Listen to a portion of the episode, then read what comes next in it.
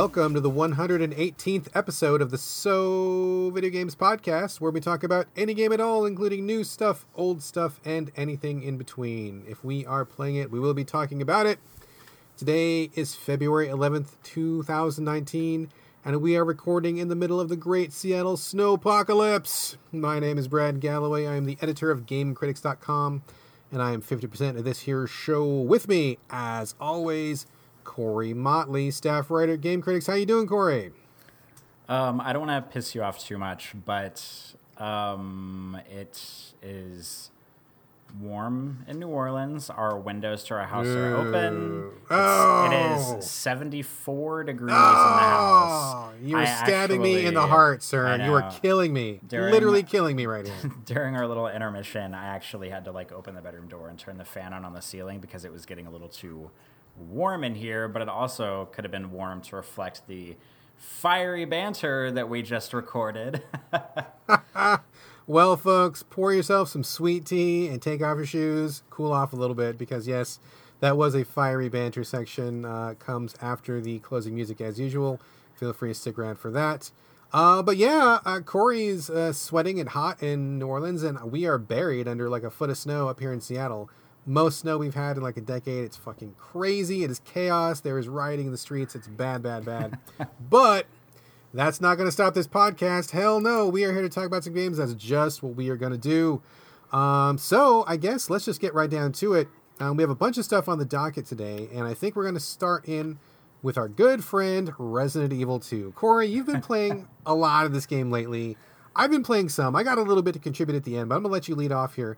Let's do a quick check in on Resi 2. What's the story? Uh, if I had to be scientifically accurate about how much I've been playing this game, to use precise science terms, Is it a shitload? I, I was gonna say I've been playing the fuck out of this game. It is it's like so like I beat it once and like I'm not gonna do spoilers or anything yet because we'll do that later once you finish it. But just like to give everybody an idea. So like I played because technically you have Leon scenario A and scenario B and you have Claire scenario A and scenario B. So like technically you can beat the game like four times to kind of get like all the campaign stuff out of it. I played Leon scenario A. I played Claire scenario B. I played Leon scenario A or Leon scenario B, and then I played Leon scenario A. No, that might be wrong. No, I did Claire scenario A because that was the last one I hadn't done. And when I got to Claire scenario A, I decided that I was going to try to um, do like a speed run because in Resident Evil 2, um, there are, if you beat the game under certain difficulty settings under certain amounts of time, there's different like rankings you can get, very much like the old Resident Evil or the original Resident Evil 2. And for the speed run, um, if you play it on standard difficulty, or you can play it on hardcore difficulty, and you can basically like double dip, but I'm not ready for hardcore mode yet because I don't think I just don't think I'm ready for that. Um, but I played it on um, standard mode on Claire's scenario A, and if you play either of their scenario A's, you have to beat it in less or fewer than three and a half hours. And with scenario B, you have to beat it in fewer than three hours because scenario B is slightly more condensed. Um, Let me let me pause you for a second, just so we can kind of explain this a little bit, because it is kind of confusing if you don't know how this works or how the original works. So, correct me if I'm wrong. You have two characters, Claire and Leon. You can pick either of them when you start a game. So, if you do, for example, Leon A, that means you chose Leon to begin the game with, and then once you beat the game with Leon, that takes you to Claire, which would be Claire's scenario B. And then if you wanted to see Claire A, you would have to pick her first, and Leon would be B because he would come second. Is that correct? that is correct. And before you get into the details of your unlocks, which I 100% do want to hear about, are there significant differences between, like, for example, Leon A and Claire A, or is it just you pick one first? I mean, the cutscene's different. Is there some what, like what is the difference between them other than simply having different main characters to start with? Is there anything else to it? Um, there's not a lot different. It's very similar to the PlayStation One version. So, like, obviously the cutscenes are all different. Um, but sometimes the cutscenes will like intermingle. You know, like, but they basically play the same. Um, they each have different specific weapons. So Leon um, has a pistol that only he gets, and Claire has this like revolver that only she gets. Um, Leon gets a shotgun. Claire gets a grenade launcher. Leon gets like a Desert Eagle style Magnum, and Claire gets a um, like a little submachine gun. Leon gets a chemical flamethrower. Claire gets a spark gun thing, um, where you like shoot. It's called spark shot. And You like shoot like this like electrical thing. It's it's kind of like a big old stun gun, like a like a gr- like a grenade launcher sized stun gun. You like shoot the spark into the enemy, and you can hold right trigger, and it basically keeps damaging them for about five seconds if you hold it long enough. And then at the end, if you don't get attacked, it kind of does like kind of like a bigger electrical explosion kind of thing. So they each have their own weapons and then they each have their own like kind of like side characters. So like leon has ada as his partner for some of the campaign um, just like in the old version. And there is a section where you play as her um, much like in the old one. The section is not remotely the same as it was in the original but you do play as her for a while. And claire has has sherry who she she's like a i don't know like a 13 year old girl a 12 year old girl where she takes care of for part of the campaign. And then sherry has her own section also nothing like the original. Like pretty much the Ada and the Sherry sections are like completely original for the new version. Um, well, let me ask you this then: if you do, if you change them up, if you do Le- Leon A and then you go to Claire A, like, is there ever a point at which Claire works with Ada and Leon works with Sherry? Or does does that does that matter or does it not matter? Uh, they there's no crossover um, with. Okay. Like if you play Leon's campaign, you you end up seeing Sherry like once toward the end. If you play in Claire's campaign, you never see Ada that I remember, I don't think. Okay, okay. Continue, continue. Um, so, I mean, that's basically it. And like you were talking about a while back um, about how like Dan at Game Critics had been talking about the way that scenario A and scenario B kind of overlap. Because in the original, like you're kind of led to believe that like Leon ha- or wh- whoever scenario A you play, like scenario B, it's it's like different enough, but it's not super different, and that's pretty similar to how it is this time around. Like the scenario Bs are they're less different than they were in the PlayStation One version, which is kind of disappointing. Um, I also found them to be a little bit more difficult than scenario A, given certain circumstances that I won't spoil. Um, but it's basically this like probably about like scenario B is like a slightly condensed version of scenario A.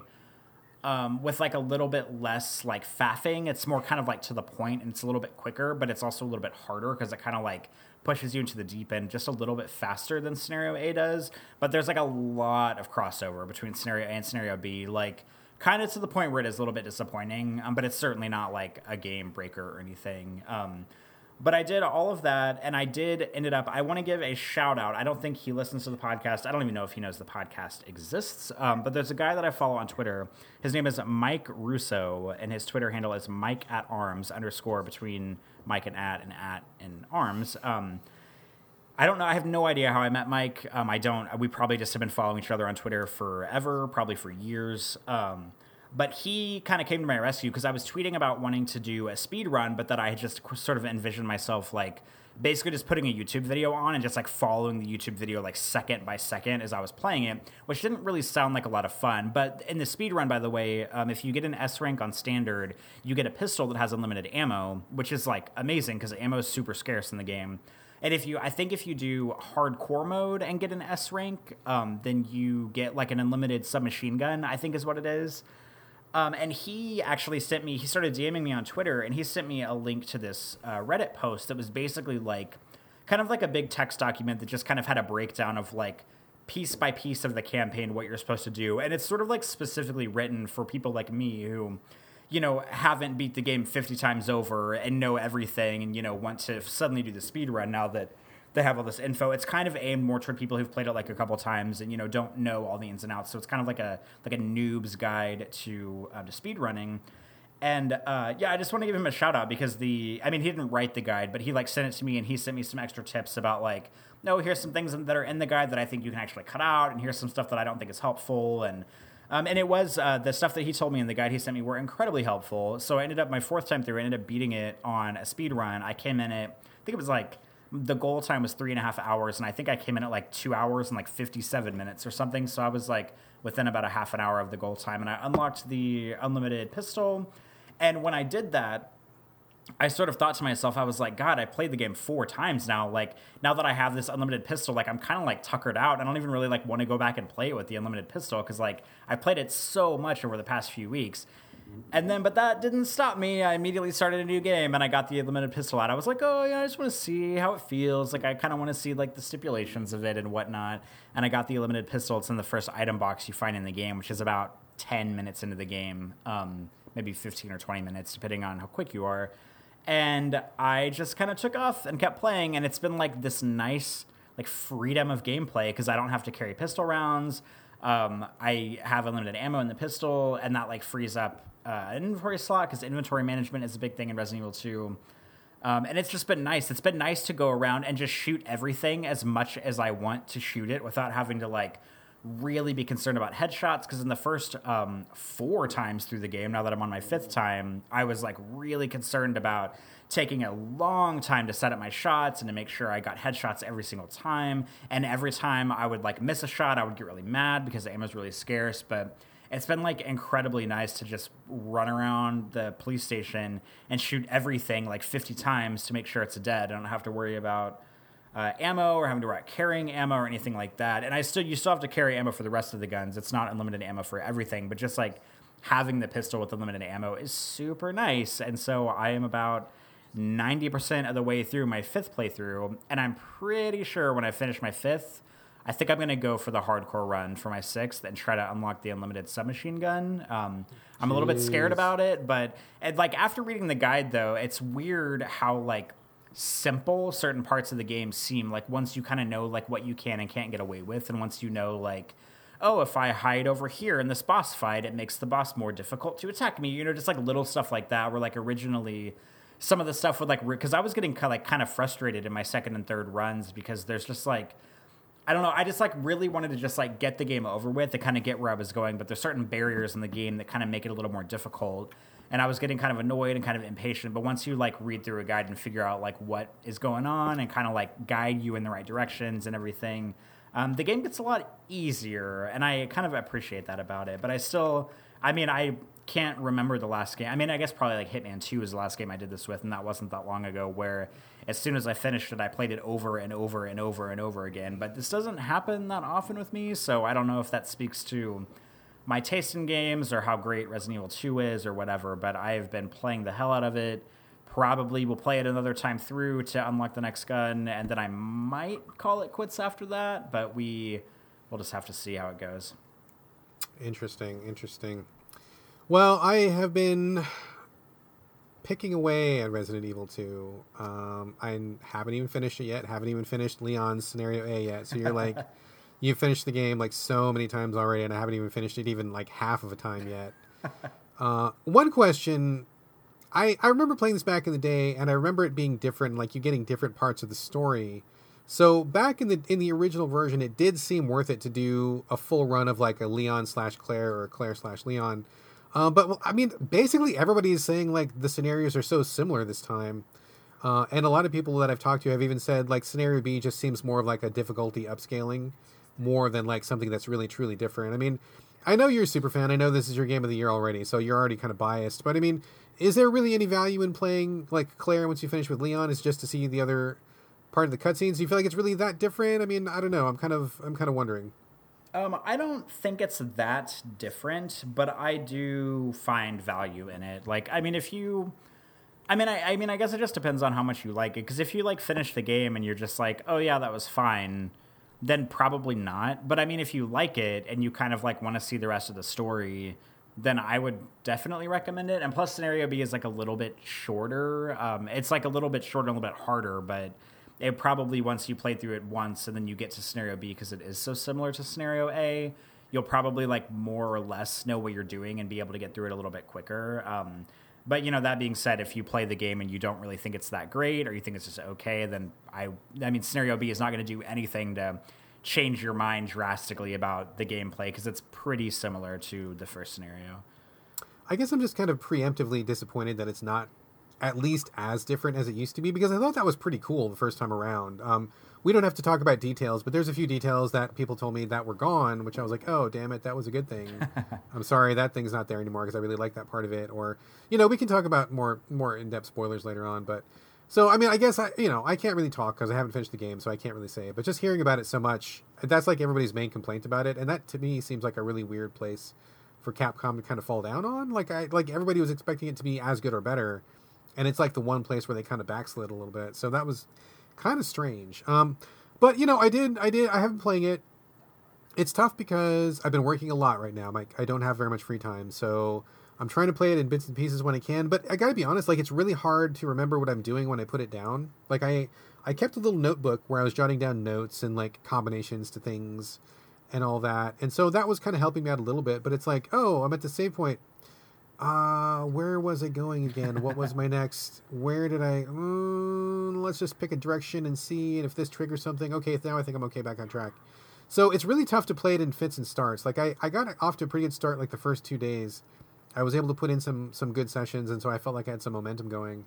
Uh, and then i put it down for like a week and when it came back i'm like i don't remember what i'm doing like at all so that's really difficult. But that's not the game's fault. I mean, that's my own, you know, my life schedule and just things going like that. But it's been fun.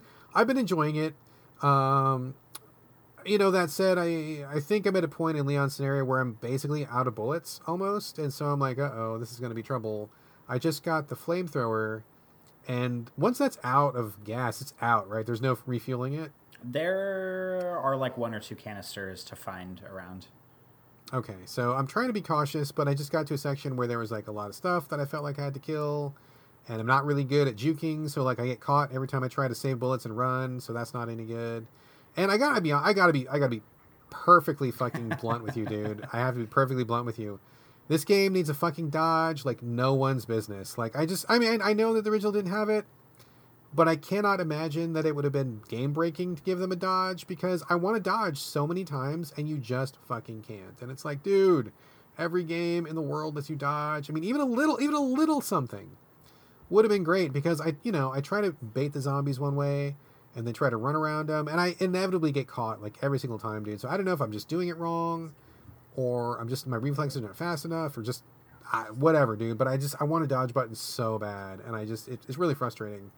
Um, yeah, so I've got like I've got like two shotgun shells left, and I think I'm in trouble, Corey. I've been uh, actually thinking about the dodge thing a lot because one of my favorite things about, um, and this is like a not very celebrated game in this series, but Resident Evil Revelations 2, which is well loved, that we have both talked about on the show a bunch of times, is that game has a dodge button. It's just a face button, and basically you press it when you're running any direction. They just do like the smallest scramble, like one way or the other. And like it's one of those things where like in Resident Evil 2 I do like on one hand I think it would be incredibly beneficial because the zombies like like the zombies are like they, they I like I kind of wouldn't I mean I w- I'm about to say I wouldn't hesitate but here I am like stumbling over my words and hesitating. Um I would like hesitantly say that the strength and quickness at which the zombies can turn and grab you from like a pretty far distance is like alarming and unfair. But at the same time, that's kind of like what makes the game the game. But I wish, so I often think the same thing where I'm like, man, it would be so nice if there was just like a dodge button or like a roll button or something. Because like the way that the characters, the way that Leon and Claire move in the game, like, it's it's not like people in real life would move because they're very kind of like rigid in their movements and it's just like i don't know it's one of those things where it's like you know, obviously you're not going to be able to have a game's characters react exactly the way like humans in real life would react because you know there aren't enough like face buttons and button combinations in the world to allow you to do all of that. But at the same time, like I feel like they could have done just like a little bit something more. I mean, I got like the defensive weapons are there, and that's kind of like your fail safe if you can't like if you can't dodge or can't get away but even those are limited and they take up inventory space so like they're not always the best uh, you know at doing what they're doing but i feel like a dodge button would not be the worst thing for resident evil 2 to have. Yeah i mean especially considering like i've had a combat knife before and i've stabbed many things with that thing and it is never broken. I've literally never broken a combat knife dude. So like i, I kind of take issue with how fragile they are. And with how many headshots these zombies take i mean that combined with the lack of a dodge it's like okay i get it you're not supposed to kill everything. But if I'm supposed to dodge things, then let me dodge them. Otherwise, I'm going to kill them. So, like, I feel like there's not quite enough bullets to kill everything efficiently because I feel like I'm really, really low right now. And I've been combining the gunpowder, and I've, you know, I, I don't leave a room until it's blue on the map, which means you found all the items. So I'm doing pretty thorough search. I'm not leaving a lot of red rooms behind me. and I feel like I'm running out of bullets. So I'm either a really terrible shot or I'm killing too many things. but I just feel like my dodging is so bad that if I don't kill things, then I'm just going to get caught because I can't dodge them effectively. So I feel like I feel like Capcom kind of missed a trick there. I feel like it's a little bit unfair, and I'm a little bit not mad at it or anything. I just feel like it could be polished up a little bit, but I am enjoying it um, more than I thought. At the same time, it's too scary for me to play at night, and I'm also not at home during the day, so I find it really hard to find the time to play. So it's going to be probably a while before I finish it completely. Uh, but I'm still chipping away at it. I was actually playing it earlier this morning, doing doing some sections, so I'll get there at some point. So we'll see. We'll talk about it again, I'm sure. Oh, this is not the last time we'll be talking about this. That's for damn sure. that is for damn sure. That is for damn sure. Okay, let's move on really quickly. Uh, Apex Legends from Respawn Entertainment just came out. I don't know, a week, two weeks ago, something like that. Maybe last week. It was last week because it came out on the day we recorded. That's correct. So it came out like seven or eight days ago. Uh, this is the first person battle royale game from the same people that made Titanfall and Titanfall 2 came out with kind of a surprise launch. There was only about 48 hours of PR before it came out, and I think that it was actually leaked. I'm not sure that that was an official PR blast. Um, so word started leaking two days before it came out. Then it came out. Uh, it's free to play. There's no building elements, like it's a first person. Drop in in a squad of three, and there are specific characters. Each character has a couple of uh, special powers but then everybody has guns and stuff that's kind of based on the Titanfall universe. Uh, no jetpacks, I don't think, and I don't think you can parkour wall run like you could in Titanfall. Uh, and you just kind of go around and do your battle royale thing. Um, it has been kind of a amazing success in terms of player engagement. I think the most th- people they had was 25 million players, which is pretty amazing, considering it's only been out for a week uh, that there was no PR. Uh, it's got a lot of really good buzz, and it's uh, it's getting some YouTube play. I think it was on number one on Twitch uh, right now. I think it might still be. So Apex Legends is a thing. I played it, and Corey, have you played Apex Legends? I have played it a tiny bit. Yes. Okay, so uh, let's go with you first. I know that in general you are not a battle royale kind of a guy. Uh, what were your impressions of Apex Legends? And also, before we get to that, did you play Titanfall, Titanfall 2? Thoughts on those, and then tell us what you think about Apex Legends. Um, I played Titanfall 2 and I liked it a lot. I did not play the first one because the first one was like pretty much online only. Um, it was very much more focused at multiplayer. Um, but I did play the second one because it had like a proper campaign mode and I liked it. I didn't love it like as much as everybody else, but I do think it's like a very well done like first person shooting campaign. Um, and then when this came around, when Apex Le- Apex Legends, which is also like, could you think of a more generic title for a game? Um, seriously, seriously. Uh, like that when it came out, like we talked about it last week. Yeah, because you're right, it did. I think it launched like the day we recorded last week. Um, I, you know, I remember saying like, yeah, I don't have anything to lose, so because it's free to play, so like, why not download it? Why not try it? And so I downloaded it. I think the day we finished recording, and um, and I play so yeah, so like I played it and this is kind of like as far I mean it's not as far out of my comfort zone as you can get, but it's like pretty far out there because I don't like multiplayer games. I don't like competitive multiplayer games. I haven't really been into the battle royale scene really. Like I don't I don't think I've played anything battle royale related um, at all now that I think about it. Um, but I thought, hey, whatever, I'll give it a shot. So I played it. Whenever you start it up, there's like a 15 minute tutorial that basically shows you how to move, how to shoot, how to use your special powers, how to revive people on the field. And then once you're done, it's like, all right, play the game. And so, like, my first experience, I, you know, started matchmaking. I got paired because I didn't realize it was squad based. I thought it was everybody on their own. But um, like you said, you are in squads. It's three three person squads and you kind of are supposed to work together and whatever the last squad standing is whoever wins i guess. And um, and so like i spawned in with my three people and about 10 15 seconds into the match uh, one of our squad mates left so that was cool. Um, it was just the two of us.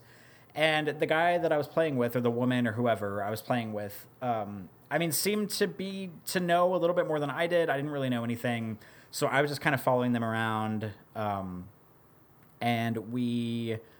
It took us about five minutes to find enemies for the first time, and I found we found a, another squad, um, and I got rushed by an enemy and died, and then I turned it off.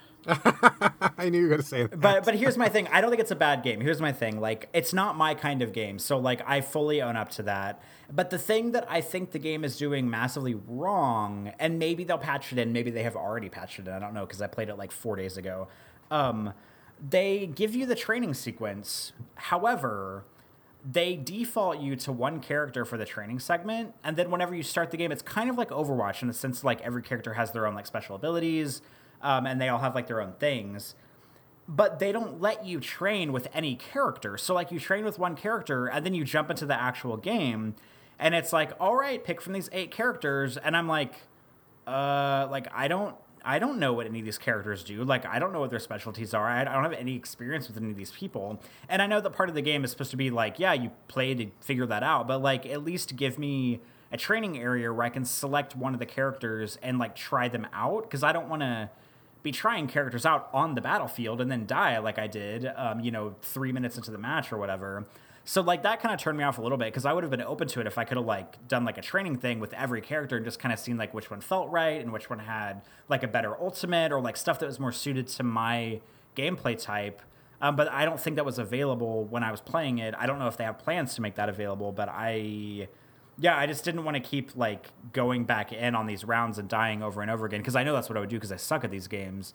Um, just to like test out the characters. So that seems like a pretty big like missed opportunity on their part to me. Um, but yeah, I'm, and I'm not saying like I'm never gonna play it again, but this is pretty much my experience with anything multiplayer. I try it, I die immediately, and then I'm just like, well, nope, bye, and that's sort of how I felt about this. But um, I still have it on the PS4, so who knows? Maybe I'll try it again in the future. Fair enough. Fair enough. Um, yeah, this is not really my cup of tea either. I jumped in. My son likes it a lot, but he's way more of a shooter person than I am. Uh, also younger, also got better reflexes, also has more free time, so he doesn't have the same kind of constraints that I do. Also, just as a heads up, I am seeing my electricity flash right now, so oh, no. if I if I disappear, then I am out of power. So let's oh let's God. continue recording as if things are going to be fine. Hopefully, things will be fine. Knock on some wood that things are fine. But we may cut this recording short because I will I will potentially lose power. Um, fingers crossed. Anyway, um, so I jumped in and I just I mean right off the bat I don't like the way the characters look and for me character design is like a really important part of any game and I just don't like the way they look like they're not really appealing to me visually, which was kind of like a strike one for me. Uh, also, like I'm not the biggest fan of first-person games, so that was also like, eh, like I'm not a fan of that either. And it's really skill-based, which is, uh, you know, and, and, this is not a criticism of the game. I mean, uh, art design is everybody's taste. First person, that's on me.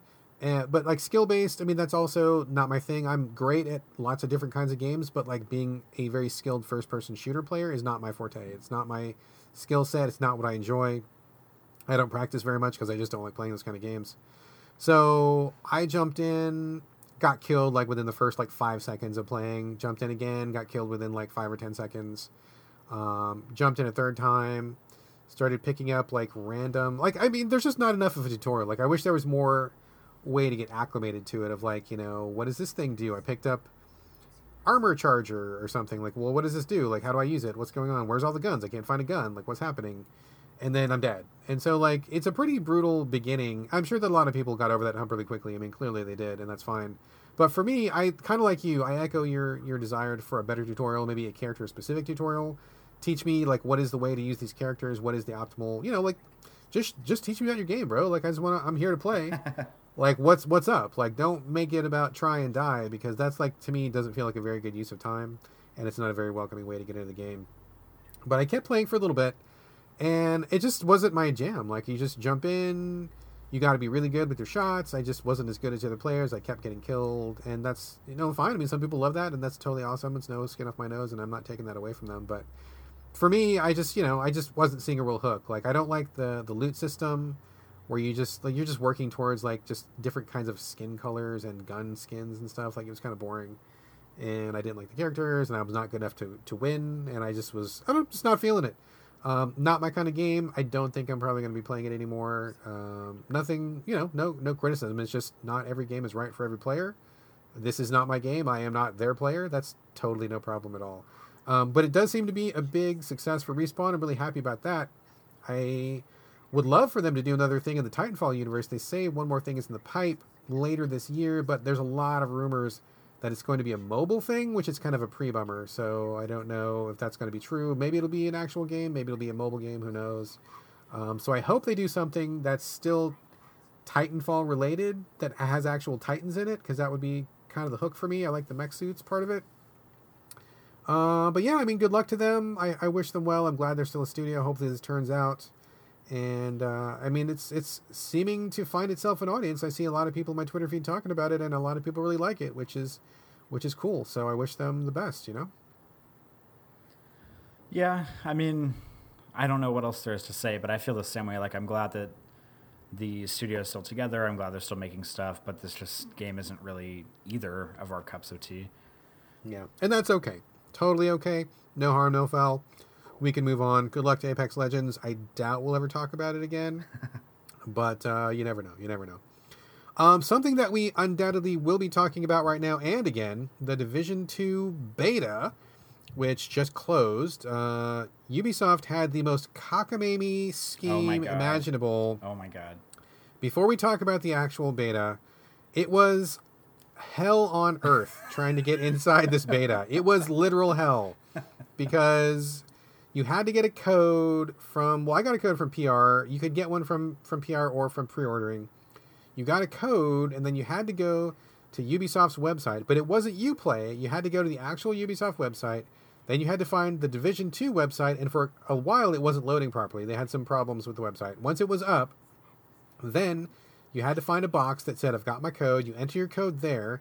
You had to register a bunch of stuff. You had to pick which console you wanted. And then, like, later, they would email you a second code, which would match the console platform that you wanted. And then, once you had that code, you had to go to your actual console, log in to the game, and then you had to enter that code and then download the beta. And then, once that was fully downloaded, and then once you log back in, and once you got authenticated with Uplay, then you can play the fucking beta. It was a nightmare. It was such a nightmare. They gave me 20 codes to give out, and I had to explain 20 different times to 20 different people how to get in the fucking game, which was a fucking nightmare into itself. I couldn't, you know, it took me a while to figure it out. It took me like maybe 45 minutes to figure it out.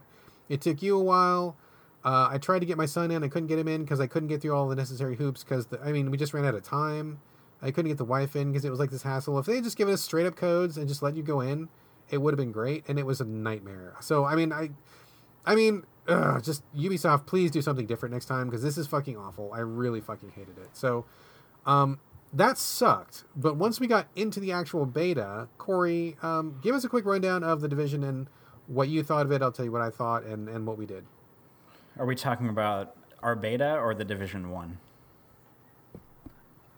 No, div- no, just talk about the division. The I was like, what? What?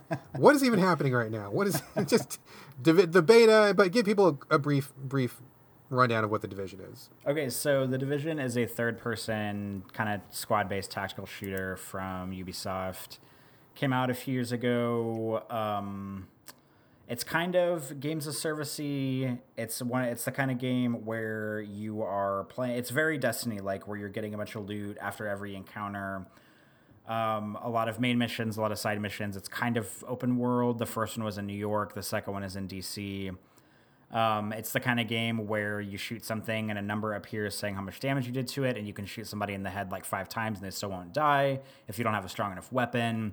The enemies level with you. Um, you get a bunch of loot, you get a bunch of guns, you can deconstruct the guns, you can sell them, you can buy new ones. Um, and that's it. How was that synopsis? Yeah, I think that's pretty much it. Pretty much in a nutshell. Okay. Yeah. a so, Ubisoft nutshell. Yeah. So, I mean, it's pretty much like if you've played Destiny or something similar or any like Ubisoft open world game, it's like that pretty much like meshed together. Um, and like the first one, I did not think I was going to like it, but I actually had a blast playing it with you and your wife. Um, because we played the entire campaign together, which I think we've said on the show about 55 times. However, I don't think it would have been very good uh, lone wolfing it. I think it would be very boring and very difficult playing by yourself. Um, so whenever I downloaded the beta, I'm actually kind of happy to say that before I played, before we played together, Brad, I actually played the first like couple of missions by myself because um, you kind of start out in like an intro mission in the beta that gets you to the first like big safe house, like the first big base of operations you unlock where you do like your upgrades and stuff. And I did the first mission by myself, and it was pretty hard, but it wasn't unmanageable. And then I got the, to the base. I upgraded, I bought some skills, so I had like some new things I could do, got some new weapons, and then I did the first like real mission after that. And when I went into it, I was like, oh my God, this is going to be disaster because it's going to be boring and it's going to be really hard and there's going to be a million enemies and I'm like not going to be able to do it. But I actually ended up having a pretty good time just doing that mission alone. Um, and maybe it's because, uh, you know, it was like the first mission in the beta. So of course it's not going to be super hard. Um, but I had a pretty good time doing it alone. And then after that, you and I got together and we played through i think we just did one a couple side missions and then one story mission. Is that all we did? That sounds about correct yeah. Yeah and so um, we played together for about an hour or two and uh, i i mean on basically like long story short it's just more division. Like there's i don't really see anything about like the environment aside I don't really see a whole lot in this that wasn't in the first one. Um, which is like kind of good, kind of bad because I playing it with you the other night, I actually was like having a really good time because it was nice to like have a good like co-op multiplayer shooter to play together again, like a story-based one because I'm like I said for Apex, I'm not really into like um, you know, like uh matchmaking, like uh, competitive stuff. Um, because this is mostly PvE what we were playing and it was just like nice to like get back in the routine and like play it and like you and I were like strategizing. We were playing this mission in like a hotel or something and you know we were flanking and I was on the balcony and I was you know taking fire from a dude at the shield so that Brad could shoot him from the side or the back and it just like worked out really well and um but like it felt really it kind of felt like like Christmas morning or something like waking up and just like having this familiar thing again to play that feels nice um, but with that said, it doesn't really feel any different than the Division One for me. So it's like one of those things where, like, if you really liked the Division, then like here's some more for you. But if you didn't like the first one, or if you thought it was just okay, there's probably absolutely nothing here that's going to change your mind on any of it because I couldn't detect anything different than what I experienced in the first one. Um, I don't know if you did or not, but that's sort of how I feel about it. So like I feel like I'm giving it a backhanded compliment because I'm like on board with this and I'm probably gonna buy it day one so that I can play it with you and your wife or you and your son or or you know however many of us can play it together. Um, and I do like it. it. It feels comfortable and it feels nice, but it just doesn't feel any different than the first one to me. Uh, ditto. Basically everything you said. I mean, uh, I I mean, I did play the first division for a while on my own before I had bought copies for my wife uh, and my son because I didn't know if it was kind of going to be the thing that a family would get into. So I didn't want to buy three copies right off the bat. So I played it a little bit on my own. Um, it is kind of boring. Like I don't really recommend it as a single player experience. Uh, I, if you have friends that you're going to play with regularly, like we did, it actually was really fun, and I thought it was a good time as friends. But it's one of those games where you need friends in order for it to be fun, which I think does kind of damn it a little bit as maybe a game that needs more pizzazz. Because honestly, I do think any game should be entertaining on its own without requiring the good company of a friend to make it fun. Um, that being said, I did really enjoy it with you and with uh, my wife, and I think uh, multiplayer is pretty cool. So, but yeah, otherwise, I mean, I it didn't seem that different. I mean, it was a summertime environment rather than a wintertime environment that the first game was. They had revamped um, some of the special skills uh, because in the division, I guess it's like very near future where it's basically reality, except for you have a couple pieces of gear that don't exist in the real world, like um, a drone that can drop bombs, or like a little uh, drone that you like you throw out and it's got like little spider legs on it and has a machine gun turret mounted to it. Uh, or I guess I don't know. Maybe the military has those somewhere, and I don't know about it. But uh, so like you have those things, and there was little tweaks on those. Like there was a different kind of drone you can get, and different different types of those things. And I'm sure that there was uh, a bunch of things that were on, that were locked in the demo that you couldn't see. But I mean, it was just kind of those things. It was just like same basic game, but just different powers. You know, slightly different tweaks on the formula, but basically the same thing. And and kind of like you said, also like that's okay because I had a pretty good time playing it the first time it's been enough time since the first game. I wouldn't mind going through it again. uh, to play the campaign. Uh, and to give context, we played through the campaign, which took about 25, 30 hours. And then after that, we dropped off. Like, we didn't sign up to the games as a service aspect.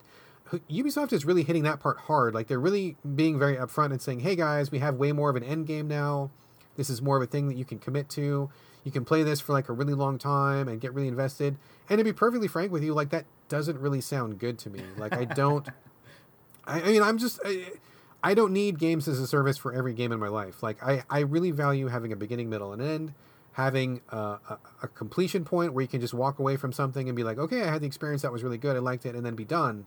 Not everything has to last forever, and if they if we replicate that, like if we buy the division, all of us, and just play for like 20, 30 hours and call it done, and there's we roll credits and it's good, like I'll be fine with that. Like that's that's all I really need. I don't need something that's going to be my new electronic wife where I'm just going to be married to it forever. Like that does not sound good to me. I'm not going to be one of those, you know, playing Destiny for the last three years straight every day for three hours kind of people. So if that's where they're putting all the focus in the final version, I'll be a little bit disappointed. Um, hopefully the campaign will be satisfying enough that we can get in, get out, and say that it's a good time. But I like what I saw. I mean, it felt good, looked good, definitely looked like more of the division. And like you said, if you did like the first division, you're not going to like this one. If you did like the first one, it seems like it's the same, only better, which is great. If you want more of that, and I kind of do, I'm kind of in the mood for that. Could kind of go for something multiplayer right now, so I'm kind of down for it. I think I'm kind of down. And you said you're you're down also, right?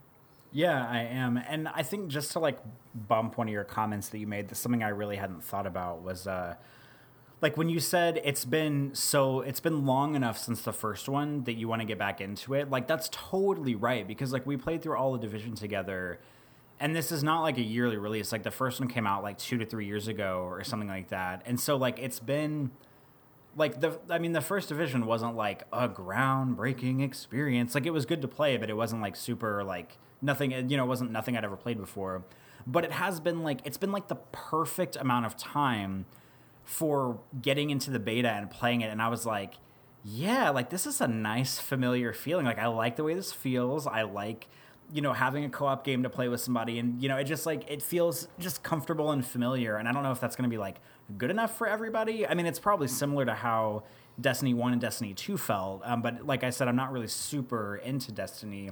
But it, yeah it's been like the perfect amount of time between releases where like I don't remember. I mean, maybe this is like a good thing. I don't remember like the stuff that annoyed me about the first one. So like, I feel I have like good like nostalgic memories right now about it and i'm like yeah, totally i'm yeah. just like totally ready to play the second one because it doesn't feel like we just finished the first one it feels like we played it a long time ago and it's been just the right amount of time for us to get into the second one yeah I, if this had come out like six months after the first one i think probably all of us would have had enough of it and i don't think we would be wanting to come back to it but it's been a while and you know I, I can't think of the last time that we all got together to play something i think you know me and gina played a bunch of monster hunter that was like in January, February of last year.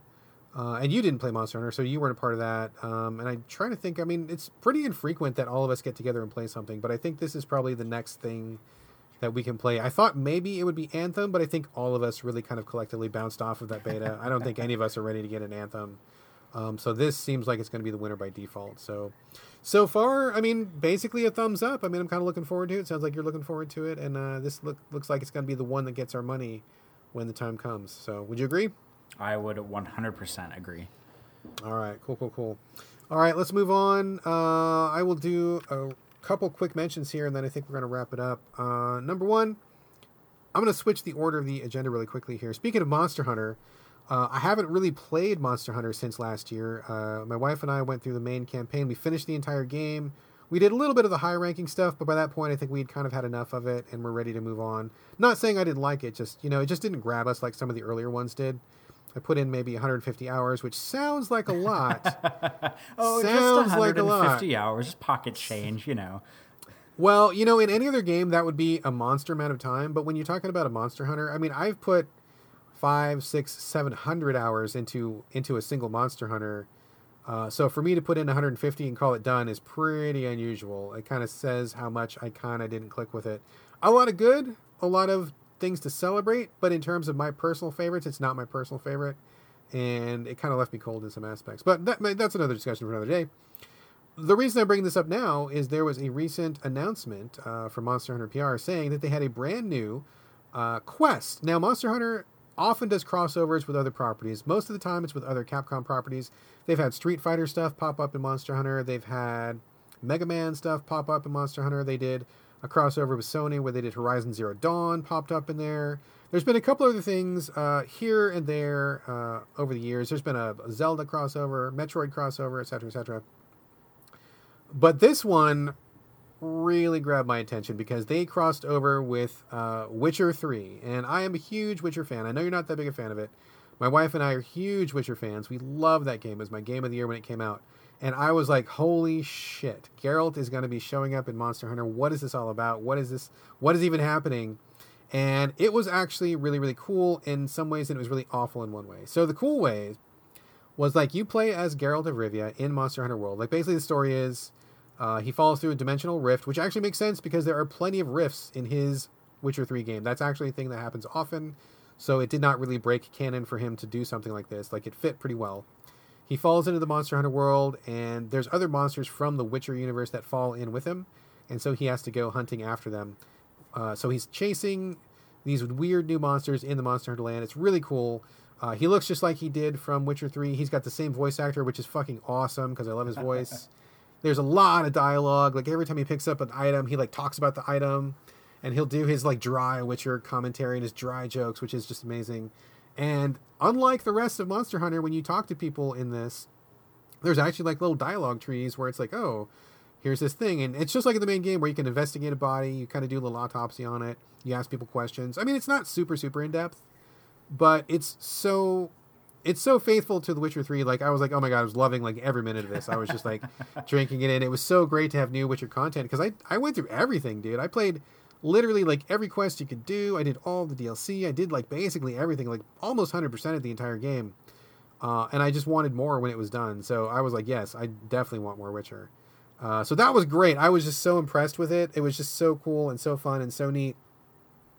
Uh, the problem with this particular DLC is that the special boss that you fight at the end of this boss is a stone cold cheating ass shit fuck motherfucker.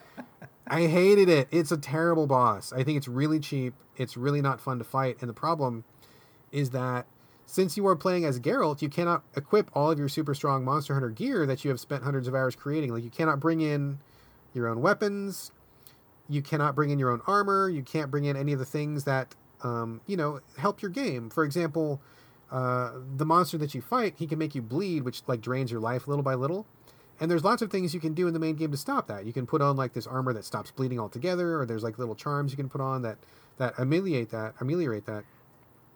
But you can't do that. Like you just have Geralt, and he's great, but like he is balanced so that this fight is a real challenge. So like you can't just steamroll it if you want to.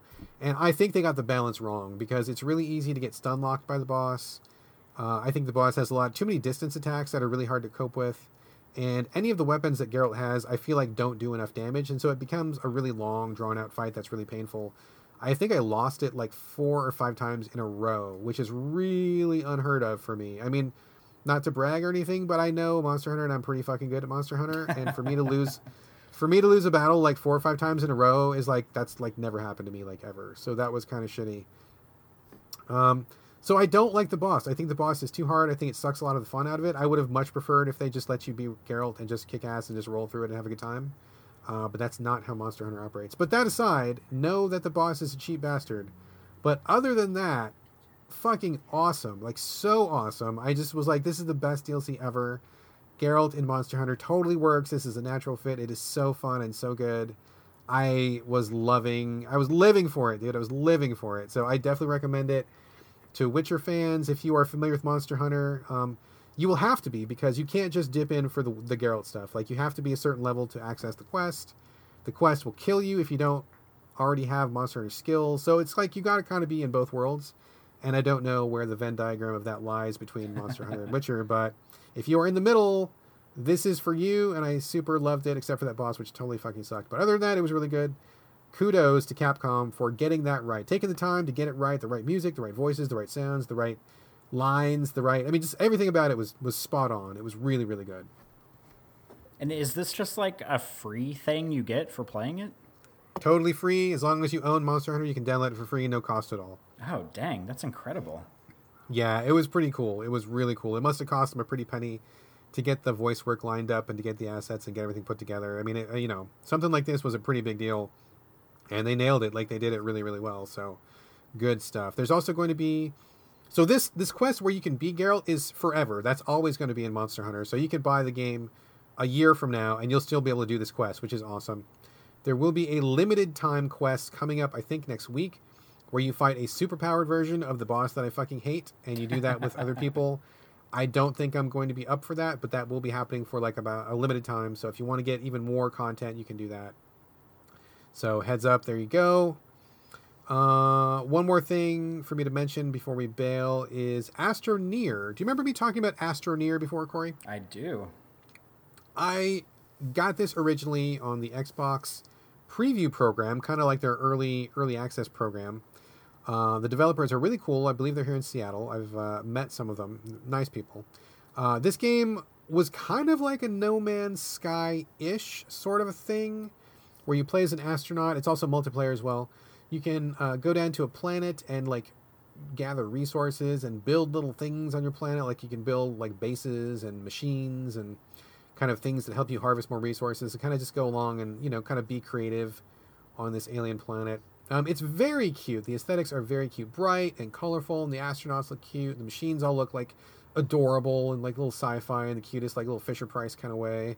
It's really nice. Um, it's been in early access for what feels like forever, but they finally just released uh, 1.0 uh, a couple weeks ago, and so it's out as an official quote unquote finished product on PC, also on Xbox One. I don't think it's anywhere else. So I jumped in to check it out and they've done a lot of great stuff. I mean, it's definitely more polished. I think the systems make a lot more sense. It's still really fun to play. Controlling things is really neat.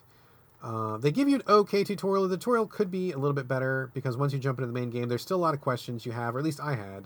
But you know, you you, you dink around for a while, you figure things out, you see what connects to what, and you start to put uh, you know two and two together. So I spent maybe two or three hours the other night on it, just like jumping in, uh, being a little astronaut on this alien planet, like mining for resources, building my base, um, making machines that you know mine more resources, and doing all this kind of little stuff. It was really really fun.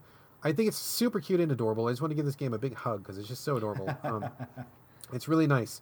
But as I played, I started detecting like one kind of problem with it that for me is a big problem. Uh, may not be a big problem for other people. But I didn't realize that this game actually has no point. Like there is no end game. There's no story mode. There's no ultimate goal. Now I I I knew that when they were in early access that was fine because they were working on it. I figured they would plop a story into it later or whatever. Uh, but now that they're at their their 1.0, I'm still not detecting any purpose to it. Now, I mean, of course, there's the purpose of like just enjoying what you're playing, just the tactile sensation of being in the world and just you know being there and doing things and building things and there's no combat so you're not going to get killed by things and it's a pretty safe kid friendly sort of a game. I mean i dig it like in a lot of ways but i am definitely the goal oriented gamer where i need to be working towards something whether it's you know get off the planet or mine a million dollars worth of resources or build a, the biggest house you can or something. Like i kind of need something to be working towards and I got to be honest with you, dude. Like as soon as I realized there was no ultimate goal, my interest in it kind of just like evaporated. Like I'm like, oh, this is just me wasting time. I'm not really building towards anything, and I'm never going to roll credits. And there's not a big, a big purpose to me doing this other than the simple pleasure of doing it, which is fun. But I'm not going to do that again. I just am kind of done with it. So I hope that they patch in some kind of a story or some kind of a goal because I mean I mean, it doesn't make it a bad game, but for me personally, I need to have an endpoint, or else I just can't commit. And I know that some people don't care about that. My son doesn't care about that. Other people don't care about that, and that's totally fine. Uh, but for me personally, I gotta have something to work towards that kind of lets me have that drive to keep pushing forward. If I'm just doing it just to do it, that's not enough of a goal for me, no matter how fun or cute the game is. So uh, I'm probably gonna stop playing for now if they do come back and patch a story into it, I would love that, and I would come back to it in a heartbeat if they did give me an end goal. Um, but I did put in an email to PR and I said, "Hey, am I wrong in thinking that there's no story, no goal, and I never heard back from them, So I'm going to take it to mean that there is no goal. uh, so I, I think it's great. I think it's really cool if you have a kid, or if you want like kind of a fun open world mess around game that's really like consequence free and easygoing and fun to play around with, and, and and kind of big sandboxy sort of thing. I think it's great. Like I really like it a lot, and I love basically everything about it except for the fact that there doesn't seem to be an endpoint. And that, like I said, that's not a problem for some people. For me personally, that is a problem, uh, a big one. Uh, but for other people, I think uh, it's probably no big deal. So if you, it sounds good to you, if this if this sound good to you, that's not a rep sentence. If this sounds good to you, check it out. I, I definitely re- recommend it, and I think it's uh, got a lot of good going for it. I think it's very fun, but uh, just be warned that it's it's fun for the sake of fun, not that you're going to be saving the universe or you know becoming the CEO of a space corporation or rescuing yourself from being stranded on a planet or something. I think if there was a mode like that, it would put this game over the top. It would be something I would probably put a lot of hours into. But for now, I think Astroneer and I are going to part ways on, on good terms, but still parting ways. So if it's like a space exploration game that has no point, then it really is like No Man's Sky, isn't it? yeah, it kind of is. It kind of is. Although to be honest, like No Man's Sky has gotten better about that. They've been adding more and more story as they've been going along. I think that they probably probably realize that a lot of people like me actually do want that in their games. So hopefully the Astroneer people, um, I think they're a fairly small team. I mean, I don't know what the resources are like. they've been working really hard for a long time. So I definitely want to congratulate them on shipping a final product. But hopefully they will at some point realize that some people really do need those goals in order to commit to a game. And I'm hoping that in six, six months I'll be coming back on the podcast and saying, hey, I finished the campaign. It was awesome. I love this game. Hugs all around, but we'll see. We'll see how it goes. Yeah, maybe they'll get um, a story mode or some objectives in there quick enough for you to. Um, I mean, I don't know if this would end up like on your top 10 of the year, but like maybe if they do it and do it well enough, they'll do it quick enough for you to be able to talk about this game on our Game of the Year show. I mean, honestly, I could I could easily imagine that because so much of this game is cool and well put together and fun, and it fills a particular niche that not many games fill. I mean, I could easily see it being a top ten game if there was just like a story, something to work towards, just so you could have a, a beginning, middle, and an end to it. That would be, it would be not inconceivable to think of it being in that kind of a discussion. But as of right now, it is not there yet. So, fingers crossed. Best of luck to the team. Best of luck with their game. I think it's really cool, and I do recommend it if you don't need an ending. So, yeah, I mean, thumbs up. You know, thumbs up. Not for me exactly all the way, but still a thumbs up. So, I feel like our theme of the show today has been, yeah, this is an alright game, but it's just ultimately not for me. Yeah, yeah, that is. Well, I mean, so last time we did like a none of this stuff is good show. Today, this is like a, this is not quite for me show. Next show should be everything is awesome show. We're kind of going to cycle through them, so I think next time we'll be on the other the other peg of the wheel. I hope so. We shall see. We shall see. Anyway, folks, this brings us to the end of the show. Thank you very much for listening. Uh, in the meantime, please remember that you can send us your comments, thoughts, feedback, ideas, anything else you'd like to. We love to hear from you. We read all the comments. We we invite your input. Please reach out and let us know what you think of the show, what you think of the content, if there's something you'd like us to cover. We are wide open here, so send us whatever you like. You can also oh, I should probably tell them where to send it to. Did I say it? did I say the email or did I not? I don't think so. I don't think I did. Okay. So video games podcast at gmail.com. You can also post comments for us at gamecritics.com once the show goes up there. There's a comment section at the bottom of each podcast, so please feel free to leave a comment there. We're also on Twitter as a show collectively at So Video Games. You can also reach us individually. I am on Twitter and Instagram, although more so on Twitter. Uh, it's my name, B R A D G A L L A W A Y, all A's, no O's. Corey, where can people find you on the social media? My uh, handles are also my first and last name. I would be Corey Motley, C O R E Y M O T L E Y, and that is true across pretty much every platform. Twitter is what I use the most, then Instagram after that, and then I mean those are like my main two. So just do that, or just like Google my first and last name. Um, I don't know if I've said this before, but fun fact: if you like a Google image search, my first and last name, and you scroll down far enough on Google image search, you might find a picture of me with my butt out somewhere. Oh my god. Oh my god. Hold on, I gotta Google this right now. We're doing it. oh no no no. We'll save it for after show. Yeah. Anyway, Folks, uh, that brings us to the end of Corey Motley, also the end of another So Video Games. See what I did there? I just tied that right in. I see what you did. Thank you for joining us, folks, and stick around after the music for post show banter if you are so inclined. If not, no worries. Uh, but that's it for this episode, and this is also bye from Brad. And bye from Corey. We will see you guys next week.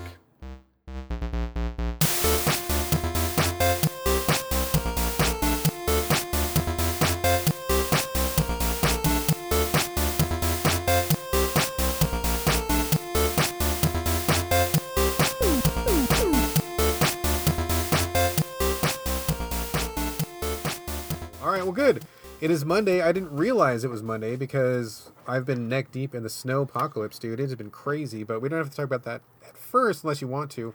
What, and, and I guess circling back, thank you for reminding me that it was Monday because I would not have shown up to record.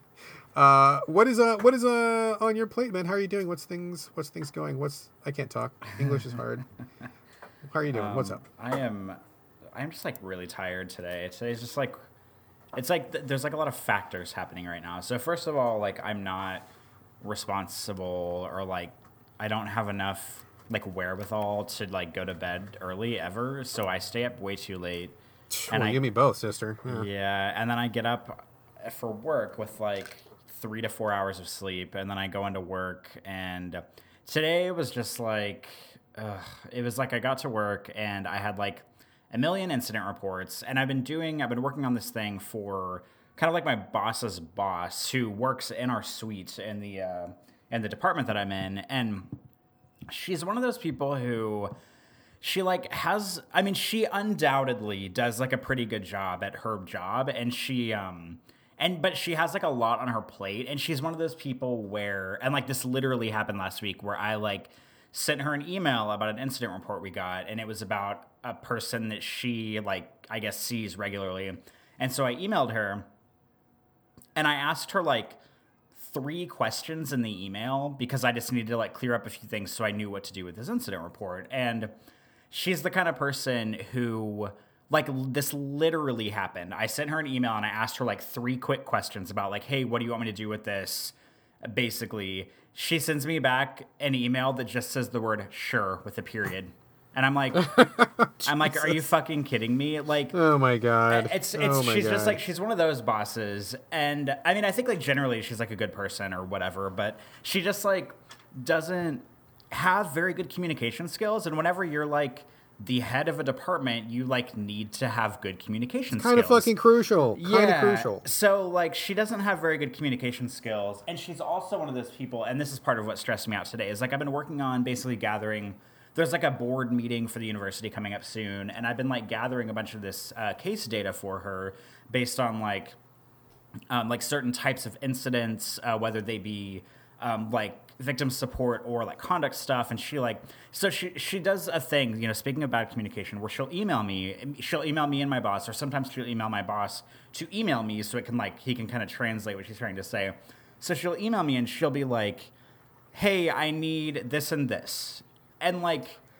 I like most of the time, like I think I know what she wants, but like in the system that we use at work, there's about a million different ways I can get a million different things. Or actually, it's probably like five million different ways I can get one million things. So there's, there's like a lot of different ways to do things, and there's like a lot of different ways to run reports based on like certain dates or certain time slots or like when incident reports were submitted versus when like the incident happened and like all of this stuff. And she's one of those people where she'll be like, "Hey, I need this and this," and she won't give me like a lot of detail. So like, I'll get the thing that I think she needs, and it's like, and like the stuff that she needs is not insignificant. Like it takes me like half a day to get this data because I have to run like a bunch of different reports. I have to like tally all this stuff up. I have to export it into Excel, and I have to like sort and filter all these different things, and and you know, and then like write these numbers down and like I'll get her something, and then every time like I'll send it to my boss so he can kind of like categorize the information and then give it to her. And then she's one of those people who like I'll get her the information that she originally asked for, and then like as soon as I give it to her, she'll be like, "Oh, well, I also need this," or "Oh, I Oh, want yes. I want Oh, yes. a, a different version of this," and then I'll send it to her again, and she'll be like, "Okay, well, actually, I want this too," and I'm like could you just tell me everything you want? Like, this isn't the first time our department has run data and run analytics on this kind of stuff. Like, I'm the newest to it, but I'm pretty capable of doing it, minus like a little incident that happened last week. Um, but I'm like pretty capable of getting all this data. And I'm like, this isn't like, this is kind of my first rodeo, but it's like nobody else's first rodeo. And like, you should know what you want, and you should be able to ask me for all of the things that you want instead of like, giving me this task and then it takes me half a day to do it and then a day or two later you say oh no actually i need twice the data and then i get the, the other set. And then oh no actually i want this other thing and i'm just like oh my god like please just just tell me everything you want from the beginning and then i can get you everything you want and like tell me and she's also one of those people where like i'll send her like I sent her a, like these like four or five tables of data, and like I had them some of them sorted a certain way by a certain thing, and I like send it to my boss, he sends it to her, and then she emails us back and she's like, I need the incidents sorted by this thing.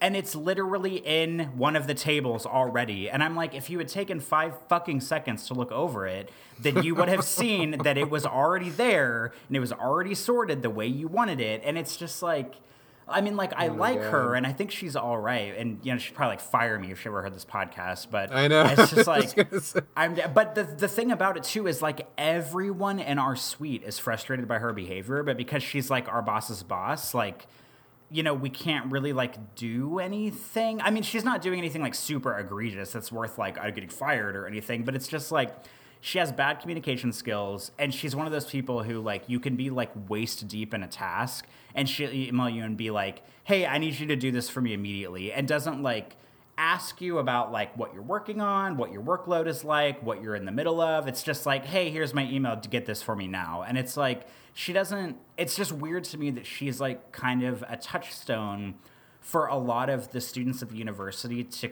talk to about certain things and she has like awful communication skills with her employees and i'm like i don't understand like what the students are getting out of their interactions with her but like if the employees are getting this kind of interaction like it just doesn't seem like the best scenario. So today was like one of those days where i was just like on a time crunch to run a bunch of reports and then i forgot that i had um, a meeting because one of our departments on campus is trying to sort of like interweave the workload that they do with the workload that I do. And in turn, I'll kind of be like doing, like opening some of their cases for them, which I think is a win across the board. But it's just going to like, yeah, I mean, it's like anytime you work for like a big corporation or like a school system or whatever, or higher ed, like it takes like, what you think should take a week ends up taking six months to get approved and sure. to get done. Yeah. So it's totally. like one of those things, and like everybody has to have a hand in it, and everybody has to have a say, and it has to get approved by a million people, even though like it's just like the right thing to do. And so today was one of those days where like I forgot that I had that meeting, and one of my coworkers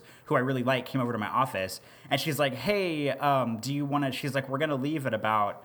Um, 1050 to drive over to the because there's like another admin building that's like 10 minutes away from our campus she's like we're gonna drive over there for the meeting and i looked at her and i was like oh my god is that meeting today and she's like yeah it's on our calendars and i was like yeah i totally forgot to look and i was like neck deep in getting this data from my boss's boss and i was like trying to get it really quickly because the board meeting's coming up and and then i had like the meeting that got dropped on top of me on that and then like this isn't even counting like the primary work the opening cases that i'm supposed to do. I didn't even start doing until like noon today because we fucking drove over for the meeting and then like two of the people we thought we were to be that we thought were to be at the meeting weren't even there so like we didn't even really get that much accomplished and then we like drove back to campus and I like finally got to get settled into my job and like actually open cases, which is kind of like my primary thing. And I didn't even, of course, because I started so late, I didn't get that much done today. So that means tomorrow when I go in, there's going to be even more work that's going to be mounting up. So it's just like, oh my god it's just like a lot of stuff going on and i was kind of stressed out and then like to top everything off there was like this incident which i cannot go into detail about but there was like an incident that happened at the university with like a student who, just put it lightly, was like not doing very nice things and oh dear just, that like, sounds quite ominous. Yeah i mean i can like tell you about it later but it's definitely not show appropriate but it was just like i i had to there were like so because sometimes when like big things happen like everybody files a report about it so i read like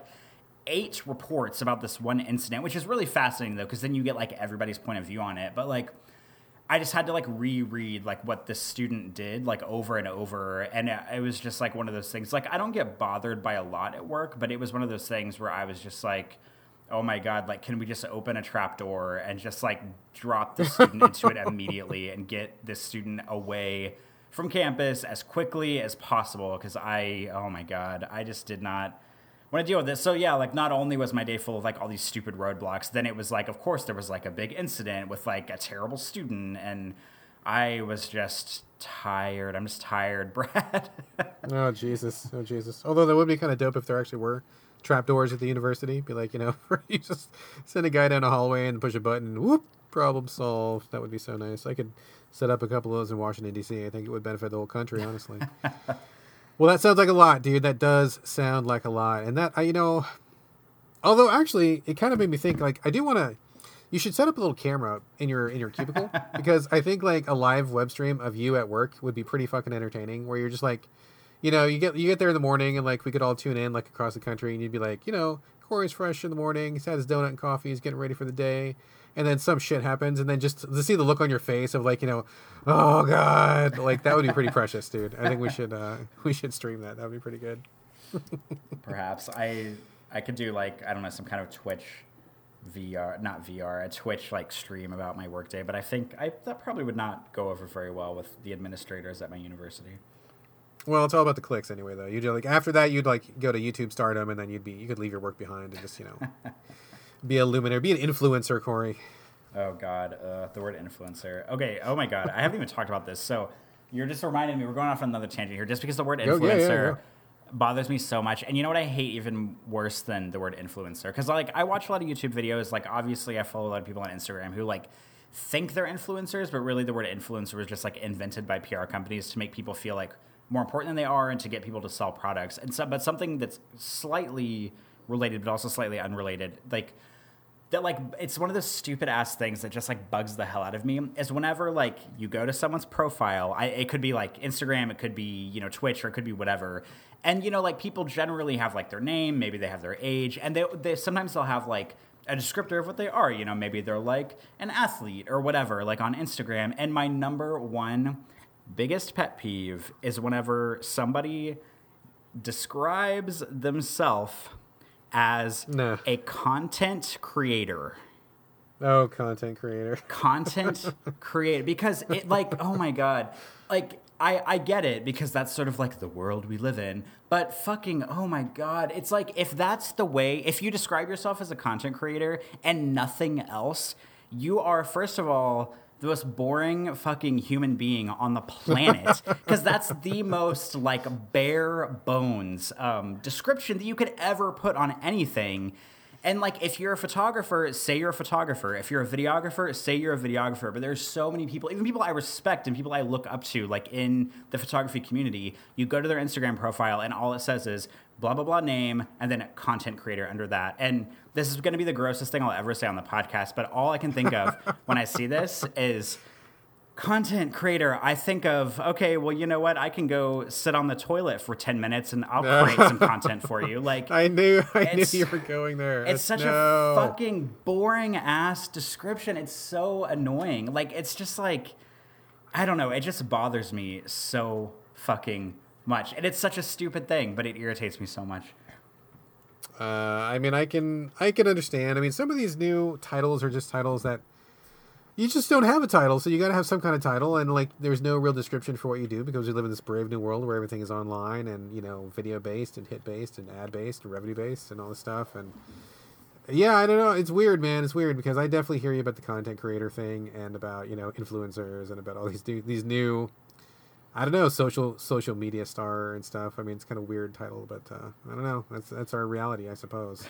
Although I will, I, I, will never, I will never say Corey, Corey Motley content creator because then I'll just think you're going to the bathroom all the time. That's that's been ruined for me forever. So thank you for that. you're welcome. Well, I've I'm sorry to get the show started off on like a fiery rant, but please, what tell me how you are. Um, we did a little pre-show chat about how you're feeling at the moment, but um, it's yeah. still it's oh, still God. you're still buried under a pile of snow in Seattle for like two weeks in a row. Um, how is everything? It is going? ridiculous, dude. It is ridiculous. This is the most snow we've had in like probably 10 or 12 years. Like we, I mean, it's really frustrating because the city is not equipped for snow. I think we talked about this on last episode or the episode before, but basically we're not prepared because we never really get snow. So like we don't really have a lot of plans or contingencies in place.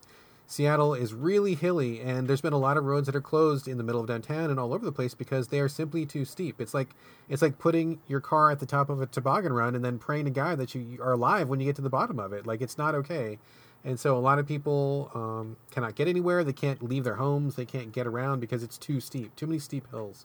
So that's a problem. And on top of that, I mean, bus service is really limited. I haven't been driving at all because my car is not great in the snow. On top of how dangerous it is to drive around here, on top of how many fucking idiots there are in the snow, who they've got a fucking four x four, so they think that they're God and like nothing will affect them as they go skidding off the side into Puget Sound or something. So it's ridiculous. But um, it's just it's kind of rough, dude. And like I've been you know working at the theater. I think I mentioned that a couple shows ago, working on Romeo and Juliet, and they're so freaked out because we haven't been having enough time to rehearse, and so they're like, oh, you know, we're gonna put everybody up downtown. Just let us know. We'll get you a hotel room. You can stay downtown. And I'm like. Cool, but I don't want to be in a hotel room downtown. I want to be at my fucking house with my family. And luckily, the bus that I ride hasn't closed. It's one of the emergency snow routes, so hopefully they'll be able to get through. But when I was coming home yesterday, that bus was slipping all over the place, dude. Like it was. I mean, it made it, and I got home okay. But there was a couple moments where I was like, "Ooh, this doesn't feel so good," and I'm on a bus with like a bunch of weird strangers, and I'm not wearing a seatbelt, and it's just kind of, I don't know, dude. Like had that little vision of like we go off the side of the road, and then we're stranded, and then you know the bus gets buried in snow, and you have to make best friends, and then it becomes like Lord of the Flies inside of a bus. There's like three different tribes, and just you know dangerous, dangerous situation. Eventually, someone's gonna have to eat human flesh, and then you know it'll all be a lifetime movie. I don't want to go that route. So, uh, but I got to go early tomorrow. I got to go in. They need me. I am a vital person on this project, and uh, they need me real bad. So I'm like, okay, well, I'll get up early and I'll get on the bus. And as long as the bus gets there, I'll get there. But it's been a hassle, dude. I hate the snow. I don't. I mean, it's it's fine if you're like in a cabin in the woods and you got a week off and you got some hot cocoa and you're just chilling and that's cool. But if you've got places to be and things to do, it is it is not cool. I fucking I'm sick of the snow. I'm sick of all this this fucking hassle, dude. So I know I know compared to a lot of places, people make fun of us like, oh, that's no big deal. We got like three feet of snow and we go to work every day and schools never close in other places. Like I get it, but we're just not that city. Like we just never have to deal with this problem. I mean, the last serious snow, like I said, 10, 12 years ago. So like imagine going 10, 12 years of just like not having to worry about something. Like you're not going to be prepared for it. You know, you're not going to be ready. So it's it's been really a huge problem. I mean, I posted some pictures on my Instagram and also on Twitter I went to the grocery store uh, the day that the snow started coming down, and it was the busiest I had ever seen it in the grocery store. The produce aisle completely cleaned out. There was like, I'm not even, this is not hyperbole, okay? I'm not exaggerating. Not a single potato in the store, not a single egg in the store, not a single onion in the store, no milk in the store, no bread in the store, like nothing, like literally nothing on the shelf. I am not exaggerating. The shelves were bare. It looked like pictures of the Soviet Union, like you know from like World War II or something, when there was like rationing and starvation. Or I mean, it looked like people had looted the place, dude. Like there was literally nothing there. So we grabbed me and uh, the son grabbed what we could. Crowded as fuck. Everybody just like I mean, thankfully people were polite still, and everybody's like, "Oh, excuse me, sorry," and you know, despite being crashed into a million times because it was so crowded, everybody was still had their manners, which was nice. But you know, we go to the deli counter, no meat in the fucking deli counter. Like everything is being bought out. But we got whatever was left. We got a few things, and you know, I brought home some weird things I wouldn't normally buy because I needed to have something. You know, like not usually one for you know sardine cans or tomato paste, but you know, you got to get what you get, and that's all there is. So brought some stuff home, and like we got to the the we were going to check out, we're going to pay, and like the line was from the checkout counter, which is at the front of the store, all the way through the first aisle and all the way through into the second aisle. So like it's hard to describe how long this is. It was like it was almost like 50 minutes from us to get from our place in line to just to get to the checkout stand because that's how full it was and that was like 16 checkout stands deep.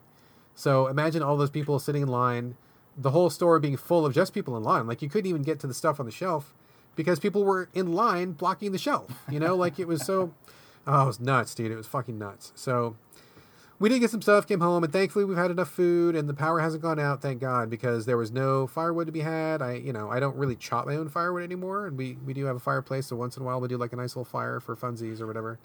Um, but we were like, oh man, if power goes out, we're gonna be fucking freezing like shit because we don't have anything else to heat the house with. Thankfully, knock on wood, power has not gone out. Hopefully that'll stay that way, so we've been okay. Um, but yeah, it's been kind of rough, dude. Like it's been kind of rough. Like you know, it's not, it's not like a, a giant blizzard like you would get like in Alaska or some shit. But but for this for this city, and for the level of preparedness, and for how often we have to deal with this, even a even a medium amount of snow became like pretty serious problem. So we're still neck deep in it. It's actually snowing right now, dude. Like it's snowing. I have so much fucking snow in my yard right now. So I don't even know, but I will be on the bus tomorrow morning bright and early heading down there, and hopefully I'll be able to make it home okay. So we'll see how it goes. Well, I wish you the best, and I hope that your bus drivers are safe and tactical. And even like coming from me, somebody who grew up in the Midwest, like for 20, God, I lived in the Midwest for probably 27 or 28 years. And like, you know, it snowed every single year. I mean, every year we always got like one pretty big snow. It was either that or it was like some kind of ice storm or something. And like even with living in cities that are prepared for it, that do like do like pre salting or like pre de icing of the streets, and then once it snows and the plows come through, it's a fucking pain in the ass even when your city is prepared for it. So like I my heart really goes out to you because I um yeah, even when you live somewhere where people are prepared for it and, you know, there's snow plows everywhere and like a lot of the snow gets cleared pretty quickly, it still sucks and it's still uncomfortable and it's still scary and you know, it's like living in a city where it doesn't rain very often and then it starts raining and everybody drives like an idiot. I mean, it's kind of like that but with snow and I'm totally glad uh, glad I so far haven't really had to deal with that down here and I do not miss snowy weather one bit. Yeah, you know, we were kind of talking about that too. It's like we haven't. I mean, Gina's from Minnesota, so she's grown up with snow, and it's you know they handle it very differently. It's a very regular thing for those guys over there. Uh, but like now that we're you know like now that we like are driving in it, like it's it's not like we're like oh I hope it snows so I don't have to go to school today. oh please please God give me some snow. Like we're not like that. We're like I gotta go to some place. Like I gotta get paid, dude. Like if I don't work, I don't get paid. We gotta earn some money. I don't want to be slipping off the side of the road. I don't want to get into an accident. Like there's all these dangers and problems that are associated with it, and it's that's just not fun, dude. It's not fun. It's fine on a lifetime movie. You watch like you know Romance in the Snow or some shit like that. Have some popcorn. It's it's good at a distance, or if you're going sledding for a day. But it is not fun to live with it, especially not in a city like this, and not for an extended period of time. So it is a fucking drag. It's a fucking drag, dude. Um, let me change. Let me change the subject a little bit. Let me talk about uh, my son. For if you have a couple cute kid related stories. The first was uh, Hitman number one is free on PSN right now, uh, and my son, who is nine, downloaded that. He's been very excited. He downloaded Hitman, and you know, it, took, it was like an overnight download, so he was like, you know, had the anticipation and everything. Jumped into it, and he's been um, chipping away at it. He's he's seen it before many times. He's seen me playing it before, so he was kind of familiar with it. Uh, and he got into it, and he finished his first ever Hitman level today. Legit, 100% did it all on his own with no help from dad he called me over to watch some of the executions, and I'm like, "Good job killing that dude. You killed him real good." And it was cool. Um, he did the level from Hitman One where you are in like the Middle East or something, and you gotta like find the general who's like inside a like that. He's got like a broken down school or whatever. Yeah, exa- yeah. yes, yes, yes, yes. That that level that level is the one. Like the broken down school. He did the whole bit where you you disguise yourself as the hostage that's like tied to the chair. Mm. So when the mm. general comes in to kill you, you actually end up grabbing him instead.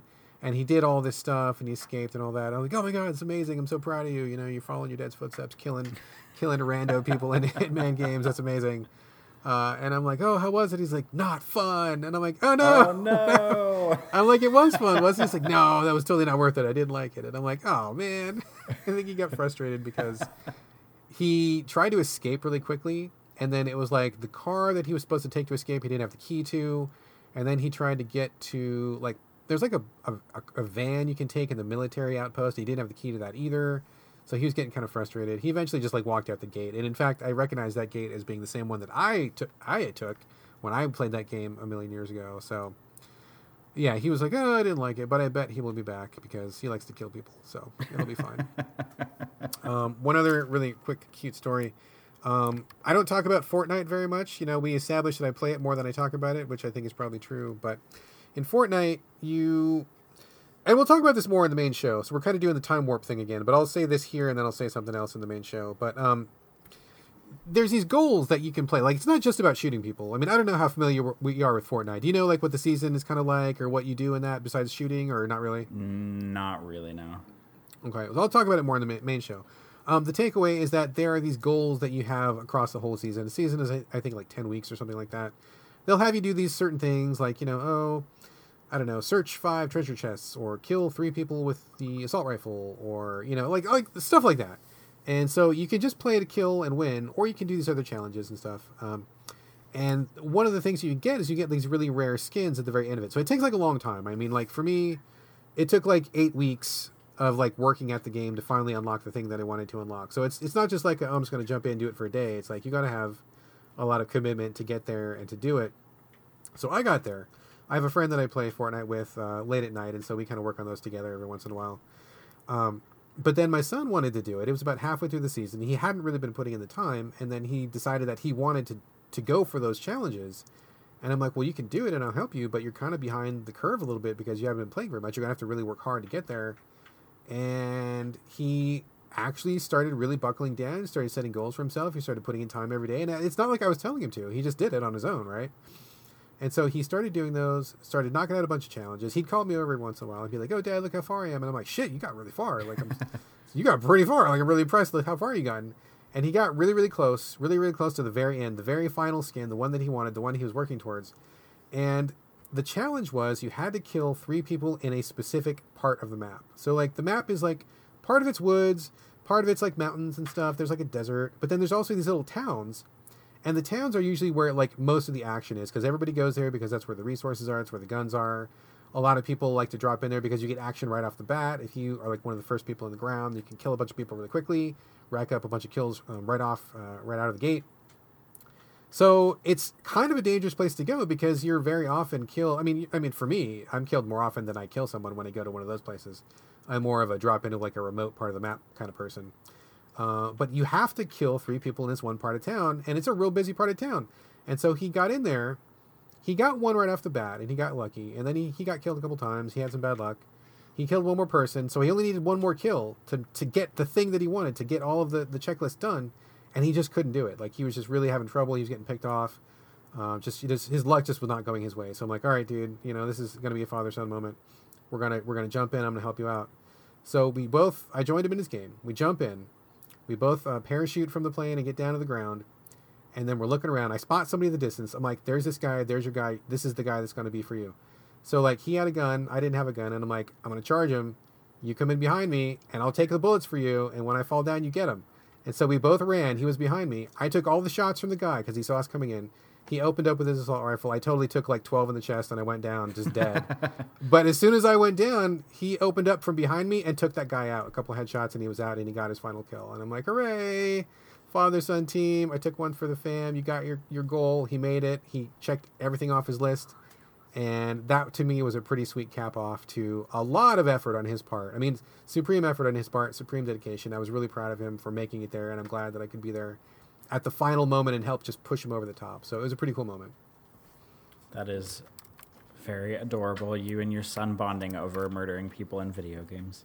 That's right. And I did take one for the fam. I would take a bullet for my son, and I literally did it. I took like 12. so there you go. Beat that, other fathers. Oh my gosh. All right. What, do, what else you got on your agenda, dude? Um, I have something else slightly work related, but this is actually a fun thing to talk about, not me bitching Okay, about okay. work. Um, so one of the people that I work with is very into like um, I don't know if you've ever had like a boss like this or something or like a coworker like this, but you know, there's like sort of an idea of working for I mean anyone really working for a company, working for something, and you're like kind of want to like strategically identify like your strengths and weaknesses and do kind of kind of like mentory like bullshit about like what you're good at and what you're not good at and all that stuff. So I recently took one of my coworkers is like super duper into this thing called the and uh, tell me if you've heard of this before. It's called the Clifton Strengths Survey from Gallup. Oh, God. I have not heard of it, but it sounds like bullshit. I mean, it. I.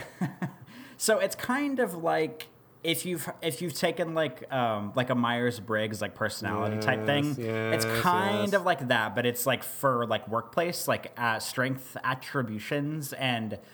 Um, and she's like super into this, and I think she's taken it like three times, and like her like attributes change a little bit every time, and like my boss has taken it, and she like keeps talking about it. And so um, basically, the objective here is that all the people in my department, which there's only like five of us, um, we either have taken it or we're going to take it, and then she's gonna do like a little kind of presentation and talk about like what our attributes are and like how we work together and all this stuff. Which I mean, on one hand, I'm like hand air jerk off motion but on the other hand i'm like okay like this is kind of cool. Like it's kind of like a neat like little strategic thing. So i took it on i think it was last thursday i took it. And the cool thing is like you take it and it pretty much gives you your results like immediately. Like you don't have to like wait Okay, for it to be like interpreted or whatever. And the way it works is you answer um, the questions. It's like it has two there's like a scale of like one to five but it's more instead of being one to five, it's more like zero in the middle, and then like plus one, plus two on either side of it in a way. And there's like a, a statement on both sides of the scale, and you kind of like click on which one you're closer to. Um, you know, whether by one degree or two degrees, or the, the neutral one is in the middle, kind of acting as zero. And if you like don't necessarily fall into either one, you just like I don't know, press the neutral button, and that's it.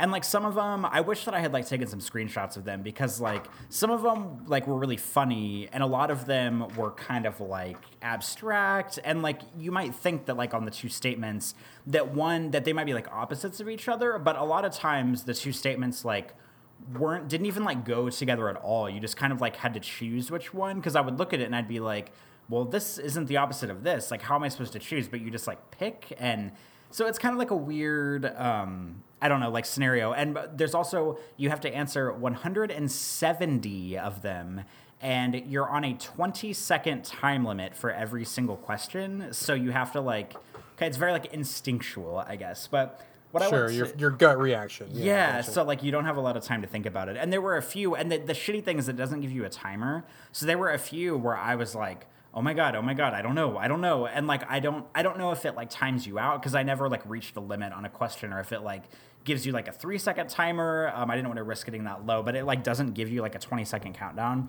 So I got kind of nervous about some of them, but I answered all of them, and I got my results and.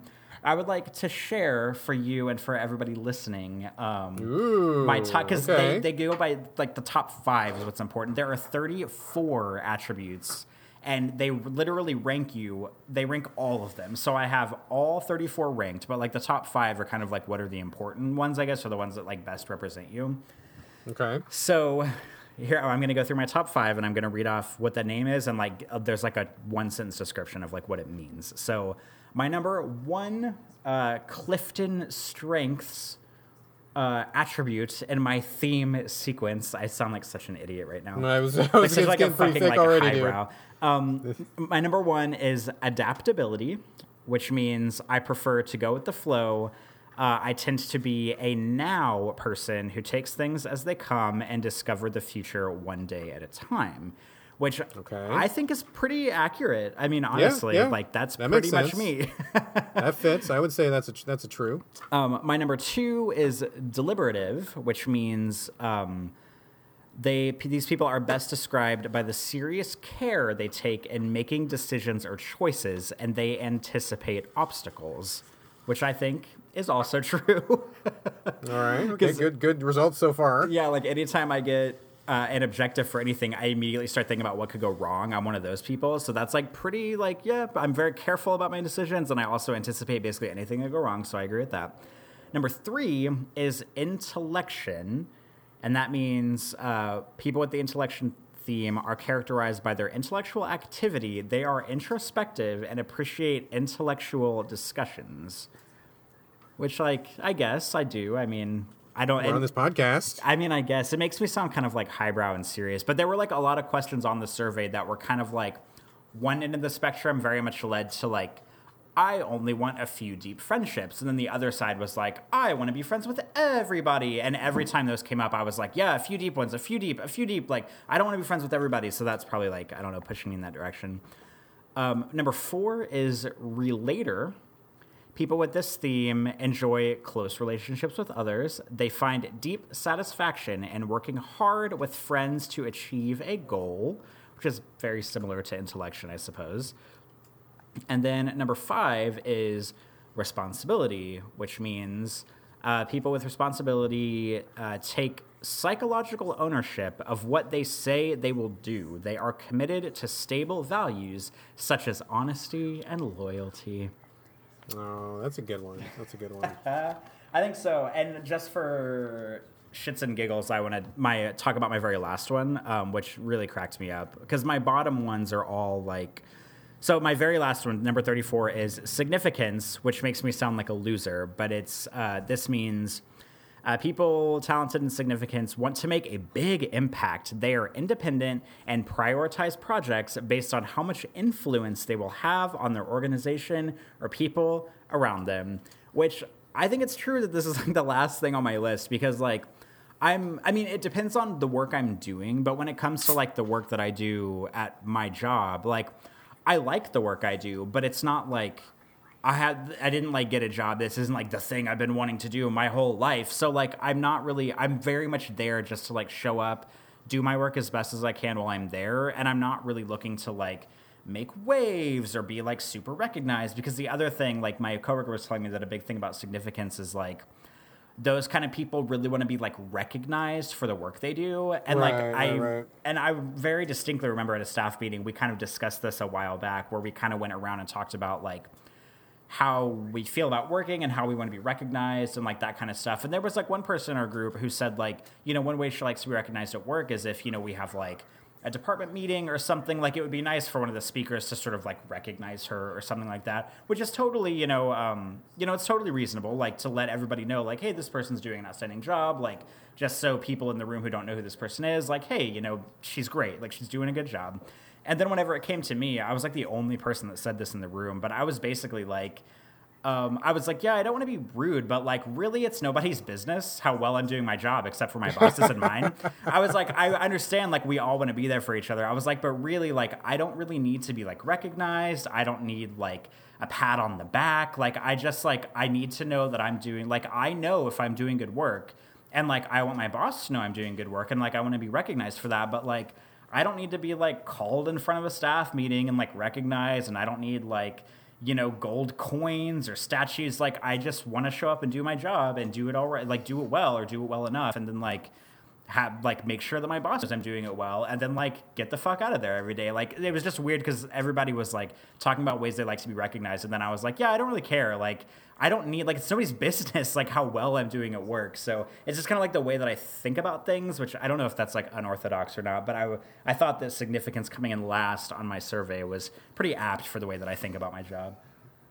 Well, I mean, this sounds like pretty classically like the intro, pro, introvert profile. Would you say that you are an introvert? I mean, I'm guessing you would say yes.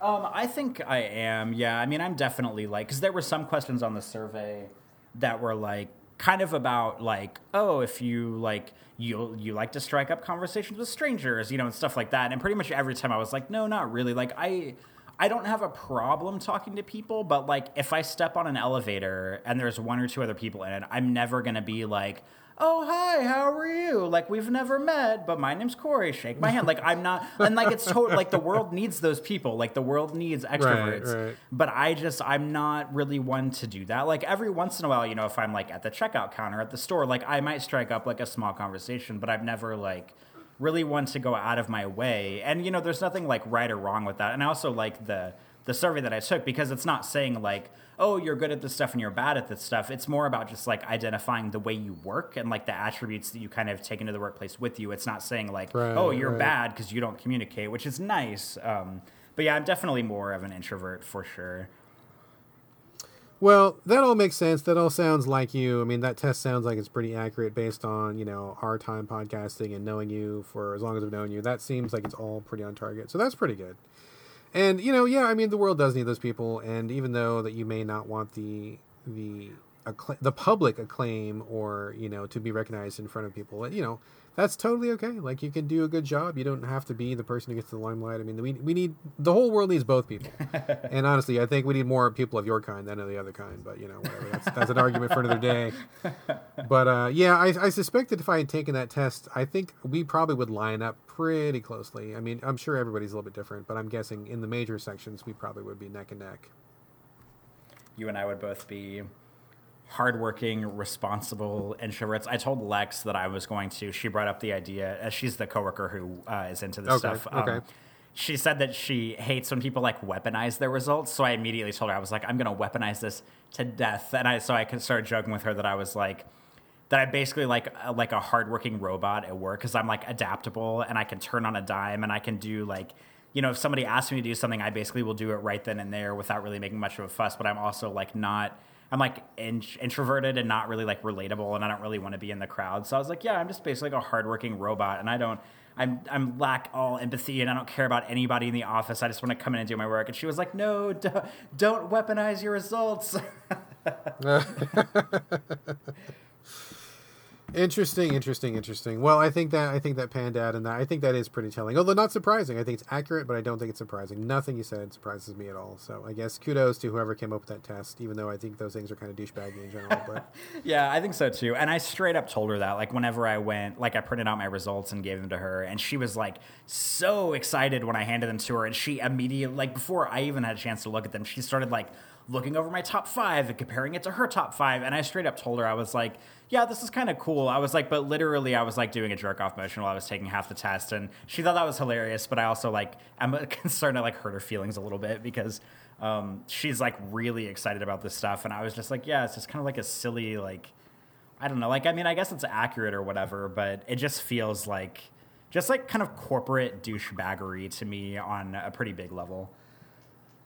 Well, and people can get really wrapped up in those things too. I mean, I I think her saying don't weaponize it it makes a lot of sense because I think that they can be carried too far, or sometimes they become kind of like a self fulfilling prophecy, or people use them as like an excuse where it's like, oh, well, I got. ENFP on my last Myers Briggs, so that means I can't do this project with you because we're going to be in clash or whatever. So it's like an excuse sometimes. You know, like I, it can be used in a lot of bad ways if if people are not careful about it. So I I can see some value in that, but I think there's also just value in knowing yourself. And I mean, maybe it's a commentary on our society that we need a test in order for us to know ourselves. I think probably we shouldn't need a test, uh, but maybe some of us do. But yeah, I think that thing can be. You know, it's just like anything, like anything from any comic book. You know, it's it can be created for good but used for evil. So I think you got to be real careful with those things. Yes, I'll do my best to use it responsibly. All right, all right, all right. Cool, cool, cool. Uh, one last thing for me, I think, and then I'm out of banter. You got anything else on your, your plate, or was that did that tap you out? Nope, I am sucked dry of all banter. All right. The last thing I wanted to mention was uh, we were kicking it on the couch on one of our snow days that we mentioned earlier, and we wanted to watch a movie. We couldn't decide. Doing the whole um, what is that thing that the uh, the rings with the graph? I forget what it's called. The uh, the pie chart thing where they overlap. What is it called? A Venn diagram. You know, we're like- that. Yeah, the Venn diagram. Thank you. I couldn't remember. I was like, I was like pie, circle, and then I'm like, hmm, pie. I could go for some pie right now. I keep getting distracted. Venn diagram. Yes. Thank you. Uh, so we we were doing the separate Venn diagram thing again, and then I'm like, oh wait, wait, wait. There's on Amazon Prime The Burbs, which I watched like 20 years ago and I haven't seen since then, and I'm like, oh, I wanna, I wanna see that again. I seem to recall liking it, but I was probably like seven at the time or something like that. Uh, who knows if that was even a good movie or what my taste was like back then? We should watch it again. Have you seen The Burbs starring um, Tom Hanks? I believe it's from 1989. I have no idea what this is. Okay. Uh, so like you know Tom Hanks, he's like the prestige actor these days, but he did not start out as the prestige actor because nowadays, if Tom Hanks is in your thing, it's like you're talking about something very serious and about you know rights for people and about equality and heavy drama and. But when he started out, dude, he was like the, you know, the shitcom, sex comedy, weird, just you know, cheapy movie dude. Like I mean, you know, not and that's not a judgment. I mean, everybody's got to get their start somewhere. Um, but so this was like kind of like in his early phase when he was still doing like weird random comedies and had not become like this like beloved everyman that he eventually became. So this is a movie about him living in the suburbs. His wife, Carrie Fisher, if you can believe Oh it or my gosh. I was like, oh my god, Carrie Fisher's in this, and she looks so young. I'm well, number one, she's still alive, and you know she's like in here, and like they're married, and they're a couple. That's so like it was kind of blowing my mind from that perspective. Um, but there was a bunch of other people in that that I recognized from back in the day. But basically, what happens is there's a bunch of people living in this suburban cul-de-sac, and they just like have the really typical shitty you know, white person living in suburbia kind of a thing going. Everybody's really concerned about everybody else's lawn and who left a piece of trash out and who's doing what on their time off, and everybody's in everybody else's business, you know. And so these people move in next door to Tom Hanks. Uh, really decrepit, rundown house. The people look like complete freaks, like they hide themselves, and so everybody gets really paranoid. And everybody in, in the in the neighborhood, led by Tom Hanks, starts prying into their business to see what they're up to, uh, because they they're like, are they vampires? Are they monsters? are they killers? Like, what's going on? They're not sociable. They're not like us. They're foreigners, and this is weird. And we, you know, what are they doing here? And we got to figure them out. And it becomes this like just huge like comedy of errors where they just keep doing really stupid stuff and just being really inappropriate, and just kind of showing how white people can really get out of control when left to their own devices sometimes. And it just really get it's it's funny and it's it's also funny from the perspective of 1989 because you can see like what was passing for movies at the time. I mean, like the font and the script was really like 80s, and the music they picked, and uh, it was directed by Joe Dante, who did Gremlins, and he did a bunch of special effects. I really actually like Joe Dante's movies, so I like this one too. Uh, but it was interesting. It's it's for free on Amazon Prime. I'm not going to spoil anything because I think the joy in it is kind of just watching them bubble along and figuring out what actually happens at the end. But interesting if you want to take a little uh, hop in a time machine and go back to 1989 to see what the world was like then.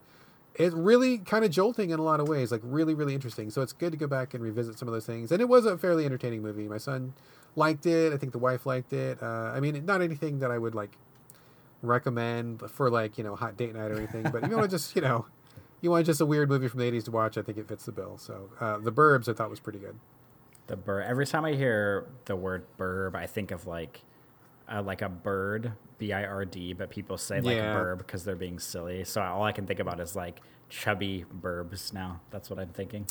I'm sure that someone has made that movie, but this is not that movie. But I can understand. I can understand the association. Burbs. All right, man. That's all I got. Nothing else from you. Nothing else from me. All right, dude. Enough banter. I say we talk about some games. What do you say? I think that sounds like a good idea. All right, let's talk about some games.